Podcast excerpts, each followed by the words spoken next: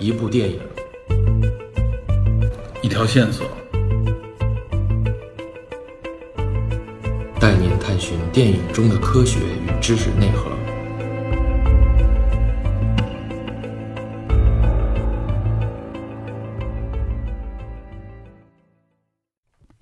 Hello，大家好，欢迎收听本期的电影侦探，我是 Peter。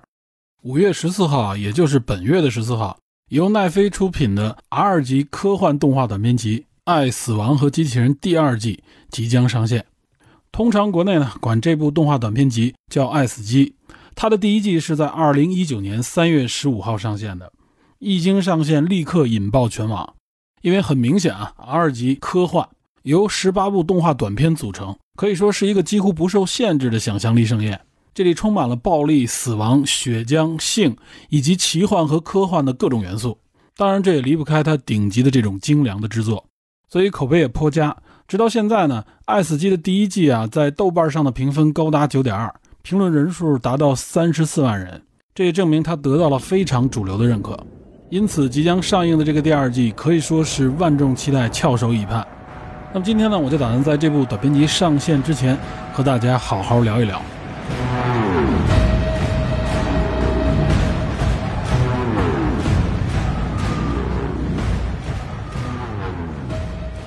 那么这次节目呢，我打算分成两大部分。第一部分呢，就是回顾一下第一季，和大家聊一聊啊，我认为这里边比较有趣、有价值，又可能容易被忽略的内容。那么第二部分呢，就是来前瞻一下第二季。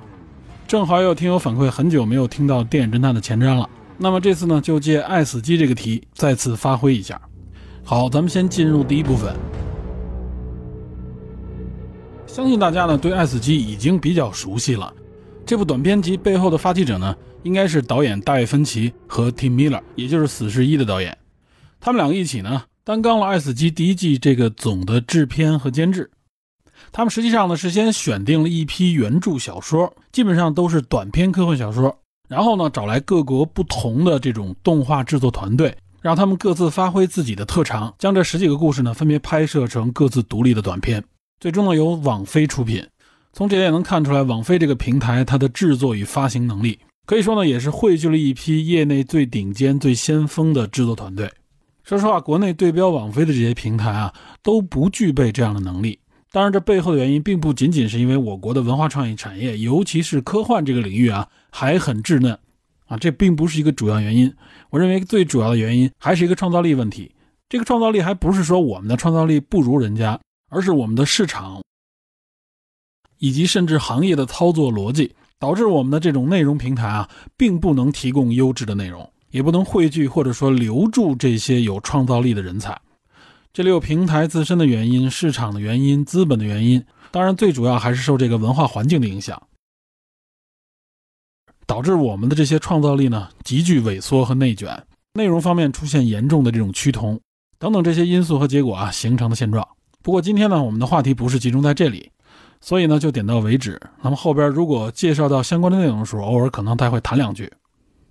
我们回到《爱死机》，刚才提到了戴芬奇啊，在这里边我可以多说两句。因为戴芬奇的电影，我记得我们的节目里曾经提到过，比如说社交网络啊，这应该是在电影侦探比较早期的节目里曾经介绍过。但是呢，有关戴芬奇，我们其实没怎么谈过，在这里呢算是做一个补充。戴芬奇导演呢，实际上他并不是导演专业的科班出身，他最早从事跟影视相关的行业呢，实际上是从后期制作开始的。八十年代初期，他曾经就职于工业光魔。那个时候呢，他参与了像《夺宝奇兵》《星球大战》等等啊这些著名的 IP 的后期制作，接触了很多当时非常前卫、非常先进的这些电影技术，尤其是跟科幻片相关的内容。之后，大卫芬奇呢，实际上呢是拍摄了一段时间的 MTV，包括一些广告。当然，这里边的作品有很多都是大牌，比如说呢，他给耐克呀、可口可乐都拍过广告。另一方面呢，包括他给像麦当娜、杰克逊这样的啊顶级明星、天皇巨星啊也拍过 MTV，尤其是和麦当娜的合作比较多，所以呢算是和影视相关的这个圈里边崭露头角。那么直到九十年代初啊，他终于有机会拍摄电影，也就是他的处女作科幻片《异形三》。我个人对《异形三》的印象非常深刻，当初呢还是跟一帮同学一起在家看的录像带，非常过瘾。只不过这部电影在市场上的成绩一般，导致当时的大卫芬奇认为自己的导演梦呢也就就此结束了。没想到将近两年之后，他有幸执导了他的成名作，也就是《七宗罪》。这部电影让大卫芬奇一炮而红，而且呢，至今《七宗罪》呢都被奉为这类惊悚犯罪片的经典。那么接下来，戴芬奇和布拉皮特再次合作拍摄了《搏击俱乐部》。自此呢，戴芬奇拍摄的每一部电影都可以说是影迷们不可错过的佳品。给我们介绍过的《社交网络》《返老还童》《龙纹身女孩》，还有本届奥斯卡影片热门之一《曼克》，包括剧集《纸牌屋》的第一季。戴芬奇对于影迷来说绝对是质量的保证。那么这部《爱死机》的第一季呢，也可谓是不负众望。据说戴芬奇和 Tim Miller 当初在策划这部影片的时候，实际上呢是将它定义为啊，在一九八一年上映的一部叫《Heaven Metal》的成人向动画电影这个风格与模式的延续。国内呢把这部动画电影翻译成叫做《宇宙奇闻录》，其实直译呢就是重金属。我和 DP 在上次聊扎导版《正义联盟》的时候啊，就提到了 Heaven Metal。D.P. 介绍呢，这个 Heavy Metal 实际上是源自法国的一个杂志啊，非常先锋前卫，而且呢充满了性啊、暴力、科幻这些元素，是一个面向成人的限制级杂志。在法国呢叫金属咆哮，到了美国呢叫 Heavy Metal 重金属。八一年的这个电影实际上就源自于这个杂志，风格呢可想而知。在当时那个年代呢，可以说是满足了年轻人对科幻、对奇异、对性啊、对死亡等等这些元素的幻想的一个综合体。其实《爱死机》这个项目呢，最早在两千年左右，戴芬奇就和 Tim Miller 商量，决定呢要重拍当时的这个重金属。当时他们的定义呢，就是说用现代的科技，也就是当时两千年左右的已经比较成熟的 CG 技术，去再现重金属这个概念。但实际上，他们这样的策划呢，一直没能够筹集到相应的资金，所以一直只是一个计划。直到两千零八年，这个项目对外宣布将由派拉蒙影业投资制作，但不久后就没了下文。直到 Tim Miller 执导的《死侍》成功上映之后，戴芬奇又找到 Tim Miller 啊，他觉得这个时候 Tim Miller 已经具备相当的人气了，所以这个时候有必要重新启动这个项目。最终他们决定呢，不再去找这些传统的影业公司，而是要把这个项目带给网飞，因为他们认为网飞呢是可以给他们提供一个非常宽松的环境，让他们去做任何他们想做的事情。所以戴芬奇呢，把《爱死机》也做了这样的一个定位，也就是 R 级面向成人。这样呢，等于是给了这些动画创制者们更多的创作空间，同时呢，也是对主流消费群体产生了进一步的吸引力。不过显然啊，大卫芬奇和 T. Miller 他们的这个设置呢，和当初的 Heavy Metal 还是有很大的区别的。当时的 Heavy Metal 啊，如果大家看过的话，你会发现它更多的就是追求纯粹的感官刺激啊，就是一些性啊，就是一些纯暴力内容的一种罗列和展现。那么显然，爱死机啊，它创作的元素就更丰富，而且它背后的这个故事性和逻辑性，包括它的思想性啊，甚至能够上升到哲学这个层面的内容，都是比 Heavy Metal 要深厚、要成熟的。因为必定这些科幻短片的背后，基本上都是有比较过硬的科幻原著作为基底的。关于这些原著作品呢，后边我们会单独介绍。那么这种合集的形式呢，其实也并不罕见，而且我相信编导们也会去参考这些作品。我就说几个我知道的啊，从八十年代说起，比如说日本一些著名的动画导演和他们的作品，像川尻善昭的这个《迷宫物语》，它应该是由三部动画短片组成的，啊，比较老实，也是八十年代的。还有像《回忆三部曲》，这里边比较著名的导演有大友克洋，还有森本晃司等等，都是一些比较著名的日本动画导演。包括比如像《机器人嘉年华》，啊，这些都是上个世纪的动画短片合集。到了本世纪啊，比较有名的一部动画短片合集就是《骇客帝国》的动画版，这里边就凝聚了日本、韩国、美国等多个地区的这些动画导演。后来的《天才嘉年华》之所以叫嘉年华，实际上一听也就是这种大合集的意思。包括前几年我看了一个印象比较深刻的叫《短暂的和平》，这里也有森本晃司和大友克洋等等。我们可以看出日本在这方面的影响力，包括作品都非常的广博。就更不要提那些长篇的了。我们就说刚才这些短篇合集啊，直到现在，如果大家有机会去看的话，相信呢也会给观众带来很多新意以及感官上的刺激。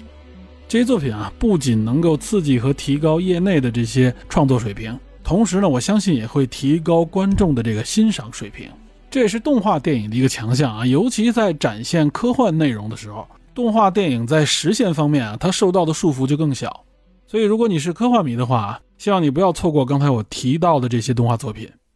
好，我这顺便等于是介绍了几部类似题材和模式的内容。咱把视角呢调回到本期节目的主题。其实呢，爱、死亡和机器人啊，这个名字呢就非常的直接直白，具有针对性了。当初第一次看到这个名字的时候，还觉得很奇怪，这叫一个什么样的名字啊？由三个没有直接关联的词语所组成。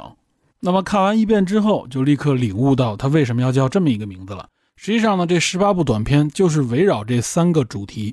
也就是爱、以及死亡，还有机器人。这机器人呢，其实是泛指类似于机器人、机械人、电脑 AI 等等。它其实就类似于阿西莫夫的那个机器人三定律所定义的这个机器人啊，是一个泛指的概念。这也是科幻这个大题材里边最为经典啊、最经常被使用到的一个元素之一。当然，这三个词实际上它们是紧密关联着的。这个信息呢，我会在后边介绍剧情的时候啊，给大家做进一步的解读。我们先按下不表。那么最直观的呢，大家就能够从这个十八部短片的这个片头里看到爱、死亡和机器人这三个元素，也就是它会用一个图标组合的方式呢，来预示每一部短片的主体内容。这十八部短片啊，长短不一，最短的只有四分多钟，最长的差不多十七分钟。首先，大家要注意的啊，就是这十八部短片里边，其中的十六部实际上是有原著小说的，他们的原著呢都是短篇科幻小说，只有两部作品呢是由编剧直接来编写的，它是没有原著的。其实，相对有经验的影迷都能够辨别出来，也就是第三部《证人》和第十五部《盲点》这两部相对来说呢，无论说是情节和逻辑，包括故事的设置，都比较的简单。但这并不意味着观感欠佳，尤其是第三部《证人》，它这个视觉体现，包括它的这个故事逻辑，都被人津津乐道，也算是第一季里边印象最深刻的几部之一。而且它的视觉风格呢，会让大家联想到《蜘蛛侠：平行宇宙》那部动画电影。不过，如果我们了解一下导演是谁，就明白了。此片的导演呢叫阿尔贝托·米尔格，他实际上呢曾经担纲《蜘蛛侠：平行宇宙》这部电影的艺术总监，所以呢，两部电影的这个动画风格就有很多相似之处。其实呢，这十八部短片啊，每一部的这个视觉风格，它的视觉制作都非常的精良而且独特，这也是被很多年轻人所推崇的一个重点。不过今天呢，我肯定不是主要讲视觉方面的特征，而更多的呢，还是落在这些科幻短片的情节、创意和思想方面。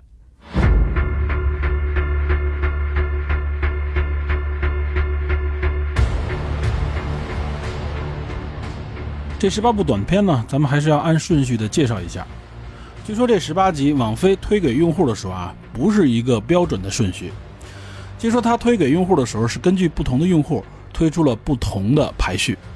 这次我要讲的这十八集呢，是按照国内的一个主流的排列顺序，也是我当时收看到的一个顺序。而且目前网飞官方呢，也是按照这个顺序来介绍的。我呢，将这十八部短片分为三组，三六一十八，咱们分别讲。这个第一组呢，也就是前六部，开篇的第一篇叫《桑尼的优势》，也就是说人呢通过意识链接来操控这个生化机械兽进行格斗的这么一个故事。这个故事的同名原著呢是英国科幻作家彼得·汉密尔顿啊在一九九一年写就的一部中篇小说，是他的联邦宇宙系列故事当中的一篇。那么制作本片呢是一个比较著名的动画工作室，叫 Blur Studio，也就是模糊工作室。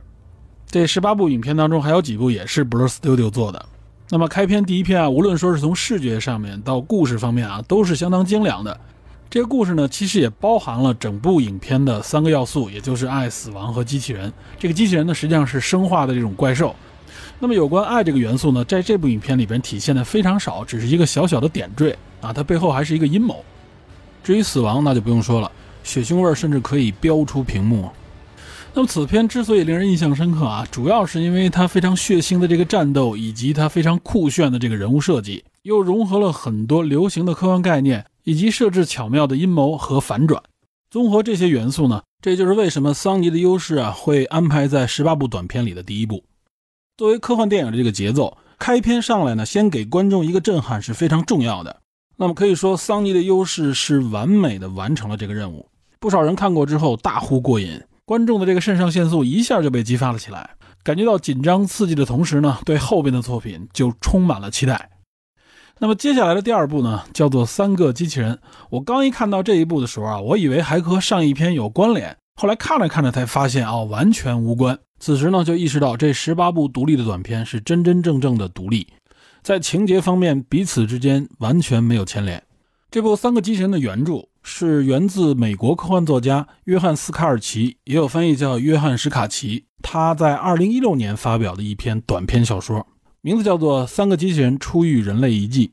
影片全长十二分钟，主要呢就是由三个不同种类的机器人在人类已经毁灭后的城市当中徘徊，通过他们接触到的这些人类的遗迹啊，各种各样的物品，以及彼此之间搞笑的这个对话呢，来对人类进行一个吐槽。后来还遇到了被人类已经基因改造了的宠物猫。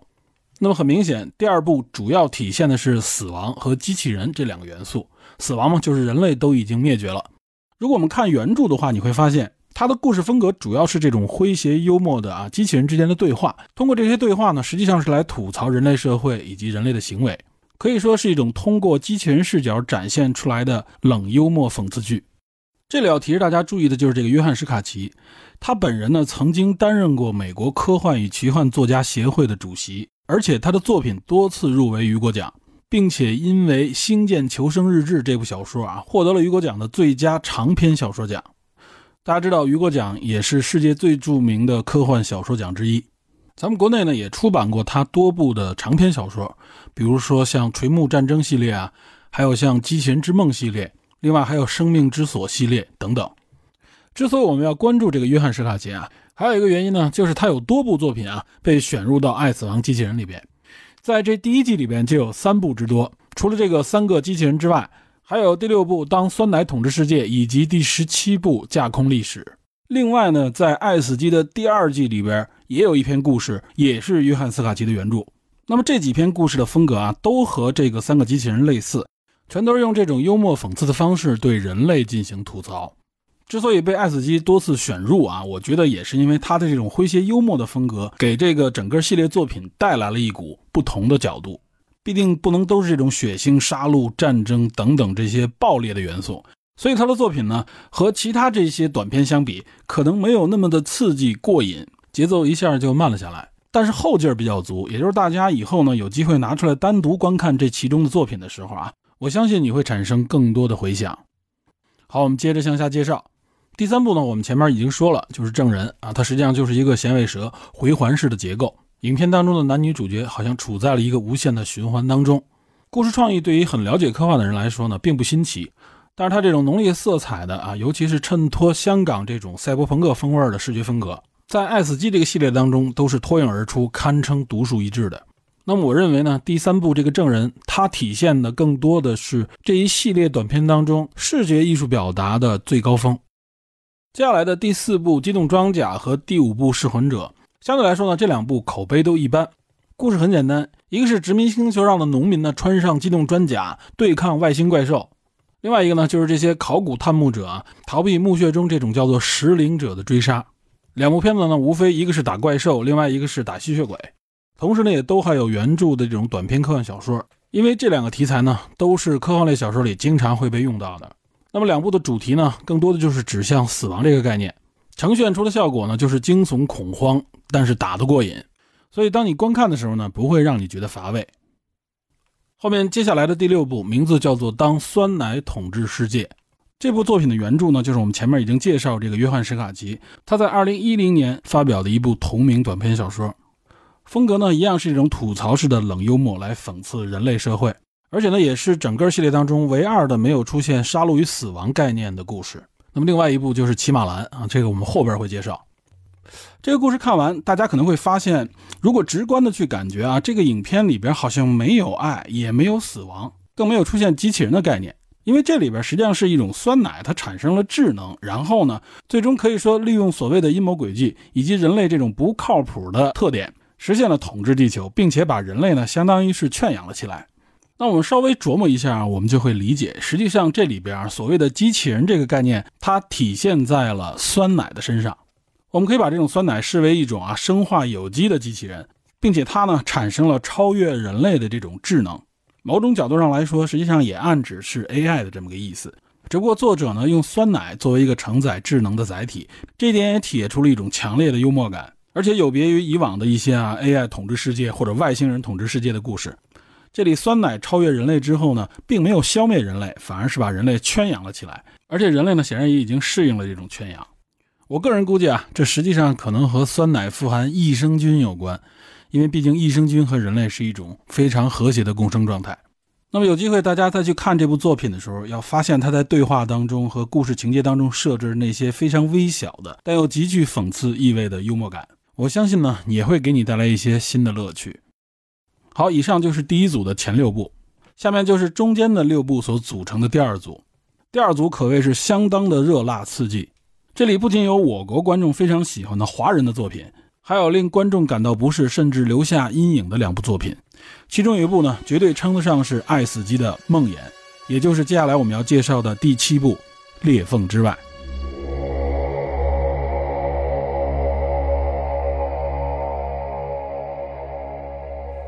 裂缝之外》是爱死机第一季的第七部影片，全长十七分钟。之所以能够称为第一季的梦魇，主要就是它故事所带来的一种恐惧以及呢绝望感。国内通常把它翻作叫做《裂缝之外》。但实际上，它的直译名字呢，应该叫做《超越天鹰座裂缝》。它的同名原著是由英国科幻作家阿拉斯泰尔·雷诺茨在2005年发表的一篇中篇小说。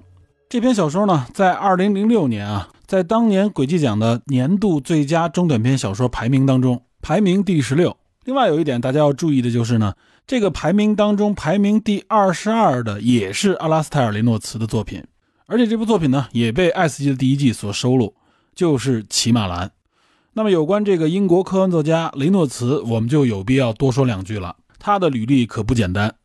他本人呢，实际上是圣安德鲁斯大学的天体物理学博士。这个圣安德鲁斯大学是苏格兰最古老的大学，也是在英语世界中继牛津和剑桥之后啊第三古老的大学。在英国综合排名呢，仅次于牛津和剑桥。所以雷诺茨呢，也算是名校的专业博士。并且还在欧航局的研究中心工作过，一直工作到二零零四年，可以说是一个科班的天体物理学家，而且呢是直接工作在航空航天研究领域的第一线，因此可见他的功底是相当扎实的。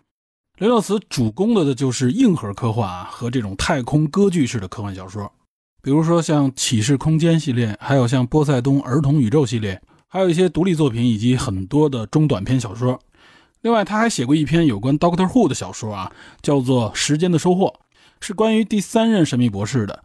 不过，这个关于 Doctor Who 的这些小说呢，不是当初的电视剧系列，而属于 Doctor Who 的一些衍生作品，也是由 BBC 推出。那么，雷诺兹在《爱死机》里收录的这两部作品可以说是风格迥异，不过都没有离开宇宙这个大舞台。这部《裂缝之外》其实故事本身呢并不复杂，讲述的是一个叫做“蓝天鹅号”的。货运飞船啊，他们在执行完任务之后呢，准备回航，结果在传送站啊遇到了一些问题，也就是传送指令发生了一些错误。飞船实际上呢是通过传送站里的一种它这个设置叫做喘振点，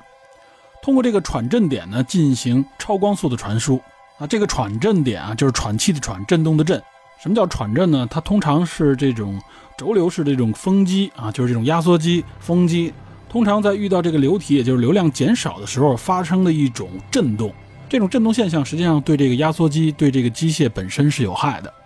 那么在小说的这个设定里，这个喘振点实际上不是人类建造的，是一些号称叫超古代外星高度文明创造的这些传振点。它主要呢就是能实现超光速传输的这么一个作用，有点类似于星际的这种高速公路。它呢还不是虫洞的概念，它不是瞬间移动，而是呢一种超光速传输。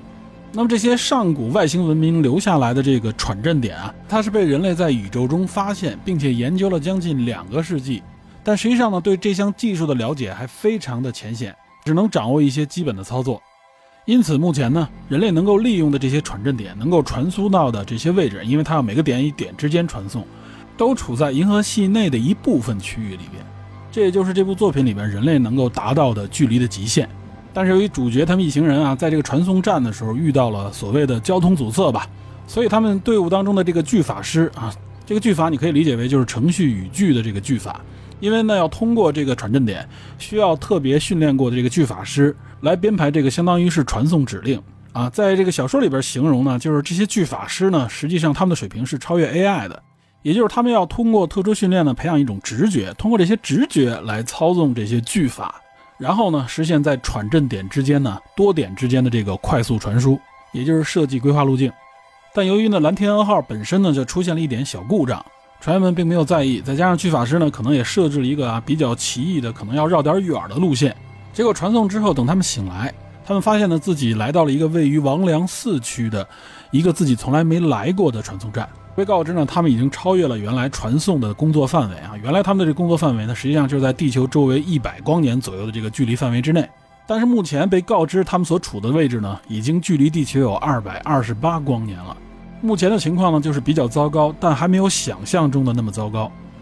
此时男主发现，他就遇到了他原来的一个相当于是情人啊，应该是在他婚姻之外的一个情人，叫格丽塔。小说中介绍了他们差不多有十年没有见面了。结果这一次偶发的重逢呢，使得旧情复燃，也就触发了这一系列当中啊比较限制级的动作戏场面。但是男主呢总是觉得隐隐的不对劲儿，然后他看到雨季师醒来，雨师告诉他呢，他总是梦到自己不断的醒来，而且觉得特别的真实，但是每一次被告知传送的位置都不一样。总之呢，就是没有达到目的地，而是到了非常遥远的地方。男主呢也渐渐发现格丽塔有点不对劲，包括他所身处的这个环境。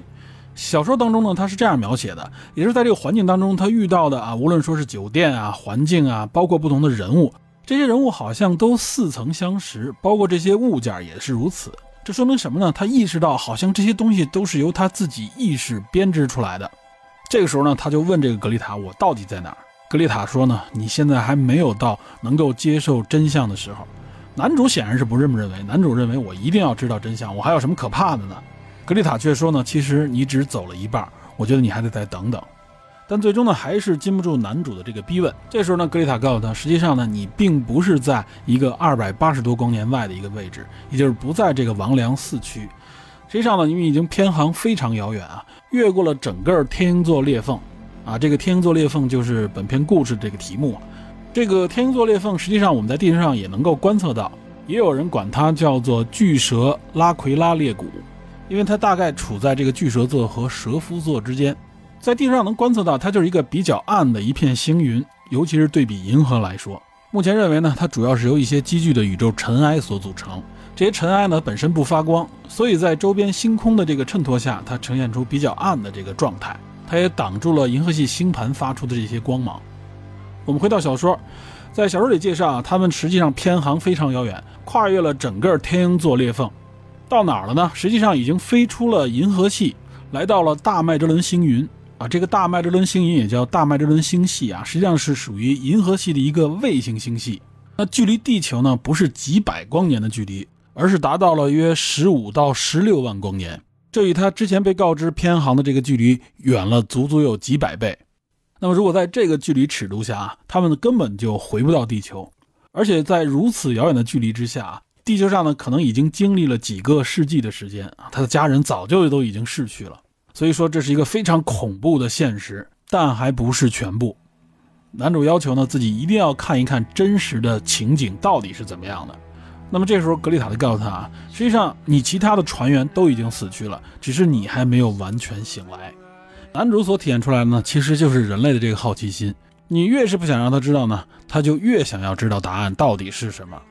这格丽塔一看呢，我一再的劝阻，看来也是没用了。好吧，那就别怪我没警告过你。就让你看一眼你所处的这个环境真实的样貌。这个样貌的展示呢，也可以说是《爱死机》第一季这个系列里边啊最著名的几个镜头之一，也是成为梦魇的一个原因。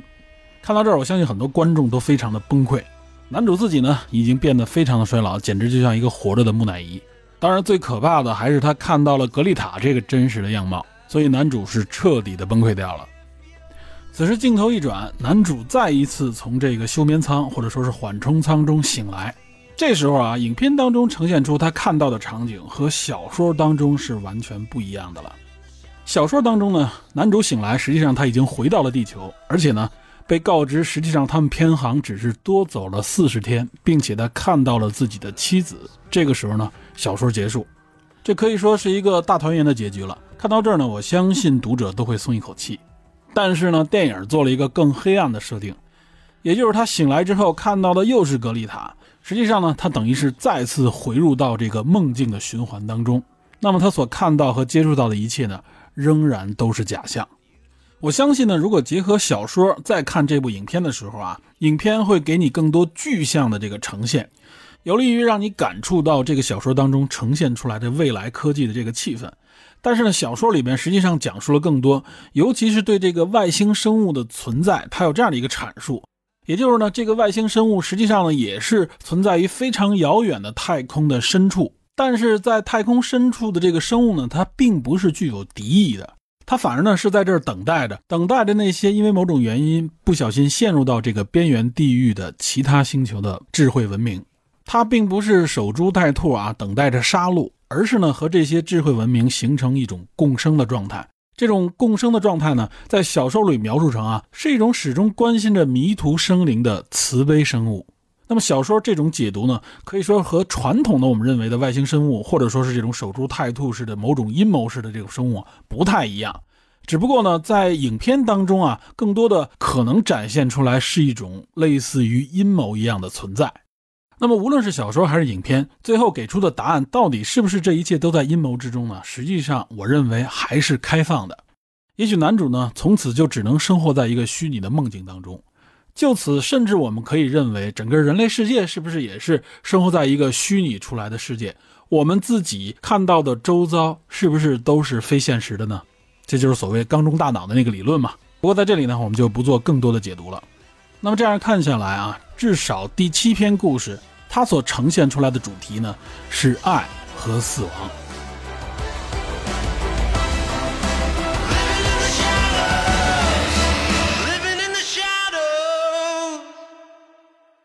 接下来的第八部呢，就是国内观众都很喜欢的《祝狩猎好运》，因为它的原著作者呢是刘宇坤。刘宇坤大家相信都很熟悉了，他呢是一个美籍华裔的科幻作家，同时呢身上还有程序员、律师、翻译员等等这些身份。除了刘慈欣的《三体》，实际上他还帮很多科幻作家翻译过他们的作品，也都成功的在国外发表。比如说像马国庸啊，还有像郝景芳。郝景芳的这个《北京折叠》啊，就是因为他的翻译，最终获得了雨果奖最佳中篇小说奖。同时呢，他本人也在一二年和一三年分别获得过雨果奖和星云奖的最佳短篇小说奖。刘宇坤呢，也成为了首位获得这两个奖项的华裔作家。当然，他最著名的还是因为帮助《三体》获得了雨果奖的最佳长篇小说奖。那么，收录在这个《爱死机》里的《祝狩猎好运》呢，实际上是刘宇坤二零一二年发表的一个作品。他很好的将《聊斋志异》里边的神话故事呢和蒸汽朋克做了一个结合。此片的长度呢也是十七分钟，故事呢很完整，时间跨度也很大。它不像《爱死机》里边的大部分故事只是一个片段，而且动画的这个视觉风格，包括人物的这个形象刻画也都比较东方。这个制作公司呢是来自韩国的一家公司，叫做红狗文化馆。整体上呢更多运用了二 D 手绘的这种风格。也就只有背景、布景之类的用了一些三 D 技术，所以说视觉呈现上啊，在十八部当中也是非常特别的。关于这个故事的具体情节呢，我就在这儿不赘述了。我相信国内也有很多解读，在这里呢，我借这部影片啊，实际上是希望有更多华裔华人的科幻作品能够走向世界，让更多的科幻爱好者们看到。我也相信呢，他们的作品一定可以给科幻市场带来更多的文化多样性。也一定可以激发出更丰富的文化内容。那么这部作品呢，很好的包含了整个这个系列的三大主题，也就是爱、死亡和机器人，它都包含。只不过呢，这个机器人实际上是改造出来的，半人半机械。好，咱们接着往下说。接下来呢就是第九部，叫做《垃圾掩埋场》。它的原著小说呢是乔·兰斯戴尔在一九八一年写就的，也是一个短篇。这个乔兰斯戴尔呢是美国的一个科幻小说作家，他呢本人除了写科幻比较擅长以外，他也擅长写很多神秘和这种恐怖向的故事，而且呢他还是美国著名的漫画作家，出过不少的超英漫画，同时呢他还会做一些动画片的编剧啊，比如说超人或者蝙蝠侠系列。那么他的作品呢也在《爱死机》当中不止一部，第一季里边就有两篇故事是他的原著，另外在第二季里边也有一篇。他在《爱死机》这个系列里展示出来他作品的风格呢，更多就是这种恐怖气氛。比如《垃圾填埋场》这个故事里边啊，就是垃圾慢慢变成了有生命的生灵，并且最后还吞噬了这个卫生检查员。兰斯戴尔的这些作品里边，经常是出现一些奇异的景象以及这些奇怪的生物。那么这部《垃圾填埋场》里边所体现出来的元素呢，主要呢就是死亡，当然这里也包含了一定的爱，因为这个垃圾的怪兽呢，实际上是个垃圾场老头的宠物。有那么一点相依为命的感觉了。下一篇呢，也就是第十篇，叫做《变形者》。它这个同名原著呢，非常的新，是在二零一九年才公开发表的。作者呢叫马尔科·克劳斯。这个马尔科·克劳斯生于德国，但是目前呢居住在美国。他本人呢是一个军事科幻小说的作家，这可能和他曾经在西德的军队当中任职有关，也就是他曾经服役。因此呢，他对现代战争以及战斗呢应该有更多的了解。他也是不止一部作品被收录到《爱死机》里边，另外一部呢就是那个《幸运十三号》，在第三组里我们也会介绍到。那么这部《变形者》呢，在整个系列里的反响啊，并不是特别的高，但我个人还是挺喜欢这个作品的，尤其是他对狼人的这个设定，结合到了美国啊，在阿富汗之类这些地区的所谓反恐战争的这个环境里边，而且呢，这些所谓的狼人啊，他们本身的身份是公开的，他们和普通的士兵不太一样，因为无论他们的战斗力还是他们的感知能力啊，包括他们的恢复能力都超强。这个设定有一点像金刚狼，但是呢，他们还达不到不死。另外，这个小说的世界里边还有一个设定，就是这些狼人呢是被国际公约明令禁止应用于战斗的人员，也就是这些狼人不能直接参与战斗。这个国际公约叫布达佩斯协定，但值得玩味的是，美国政府并没有签署这个国际公约。那在小说当中介绍呢，主角他们就被编入到美国第三百特种作战连。因此呢，他在陆军部队里边只能行使类似于像侦察兵这样的作用，比如说嗅探这种炸药啊，或者找到敌人的狙击手，或者在夜间守卫军营等等啊这些辅助性工作。所以我们在影片里边看到啊，他们都是光着脚，只穿着普通的战服，不戴头盔，而且不佩戴武器的，这也是标明他们的身份。因此呢，他在部队当中也被称为“狗兵”，这个称呼呢显然是极具歧视色彩的。那么在影片当中也展现出来有很多跟歧视相关的内容，普通的美国士兵就对他们非常的瞧不起。那么这个故事呢，就展现出来这些特种的战斗单元，他们在部队当中出现的时候，实际上并不是像大家所想象的是啊，他们就是一些特种战士，是一些英雄，反而他们会面对更多很复杂的问题。而且在这篇故事里边，他们还遇到了和敌对方的同类进行战斗的场面。我个人觉得呢，如果这个故事可以编成一个系列，应该会更有趣。也就是这些现代狼人呢，在现代战争当中的遭遇，除了奇异血腥的战斗，肯定会涉及更多的有关身份认同、有关种族歧视相关的话题。这也使得这个现代狼人的故事会变得更有厚度。作为《爱死机》系列里边的第十部，这部影片里边直接涉及到的元素呢，应该是爱和死亡。那么这个爱呢，应该就是这些狼人同种族之内的彼此之间的一种情感。总之呢，我觉得《变形者》这部片子比看上去实际上是更有内涵的。这部影片也值得大家给予更多的关注。那么接下来的第十一部叫做《伸出援手》，这部故事呢可以说是更加的简单。同名原著呢是科幻作家克劳丁·格里格斯在2015年出版的，也是短篇小说。此片呢，也可以称得上是我说的啊，在这个第二组里边给大家带来不适感的一部片子，因为呢，就是这个宇航员自救的过程可以说是太揪心，也感觉太血腥了。故事本身呢，有点类似于科幻片《地心引力》。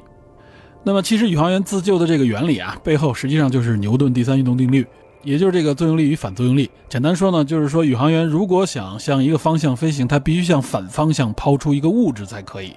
最终呢，他选择的就是把自己的左臂抛出。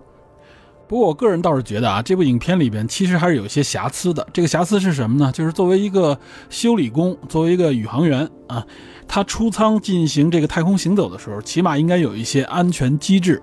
比如安全绳之类的这种保护。但是在此片当中呢，都是没有。所以我觉得这个设定呢还不够完善。不过这完全不影响这部影片给大家带来的这种震撼感和印象。那么它所包含的元素呢，主要就是死亡，如何逃避死亡。这是第十一部短片。那么第十二部呢，也就是这第二组里的最后一部，通常大家都管它叫做《鱼之夜》。原著作者呢，就是我们前面说的这个乔·兰斯戴尔。这部作品也是展现了他写这种啊奇异，包括有恐怖气氛的内容。那么呼应主题的呢，就是死亡。以上呢，就是《爱死机》第一季啊第二组这六部影片。第二组这六部影片呢，可以说是可圈可点。而且呢，它也给观众们带来了极深刻的印象啊，可以说是挥之不去的这些记忆。我相信第一次观看这些影片的时候，大家看到这儿也仍然是爱不释手。无论是看到了新奇的设定以及令人恐惧的内容，仍然在不断刺激着我们啊，提高对后面内容的好奇心。虽然这个时候呢，累计已经达到了将近两个小时的时间。那么接下来呢，我们就要介绍一下第一季的第三组，也就是最后这六部影片。在这第三组里，我认为呢是藏着一部啊，堪称是《爱斯基》第一季的文胆。也就是我认为第三组里边有一部短片，它基本上可以说是代表了《爱斯基》第一季所能达到的最深的思想深度，同时呢，也是在剧情方面予以了最多好评的一部，也就是前面我们多次提到的这部《骑马兰》。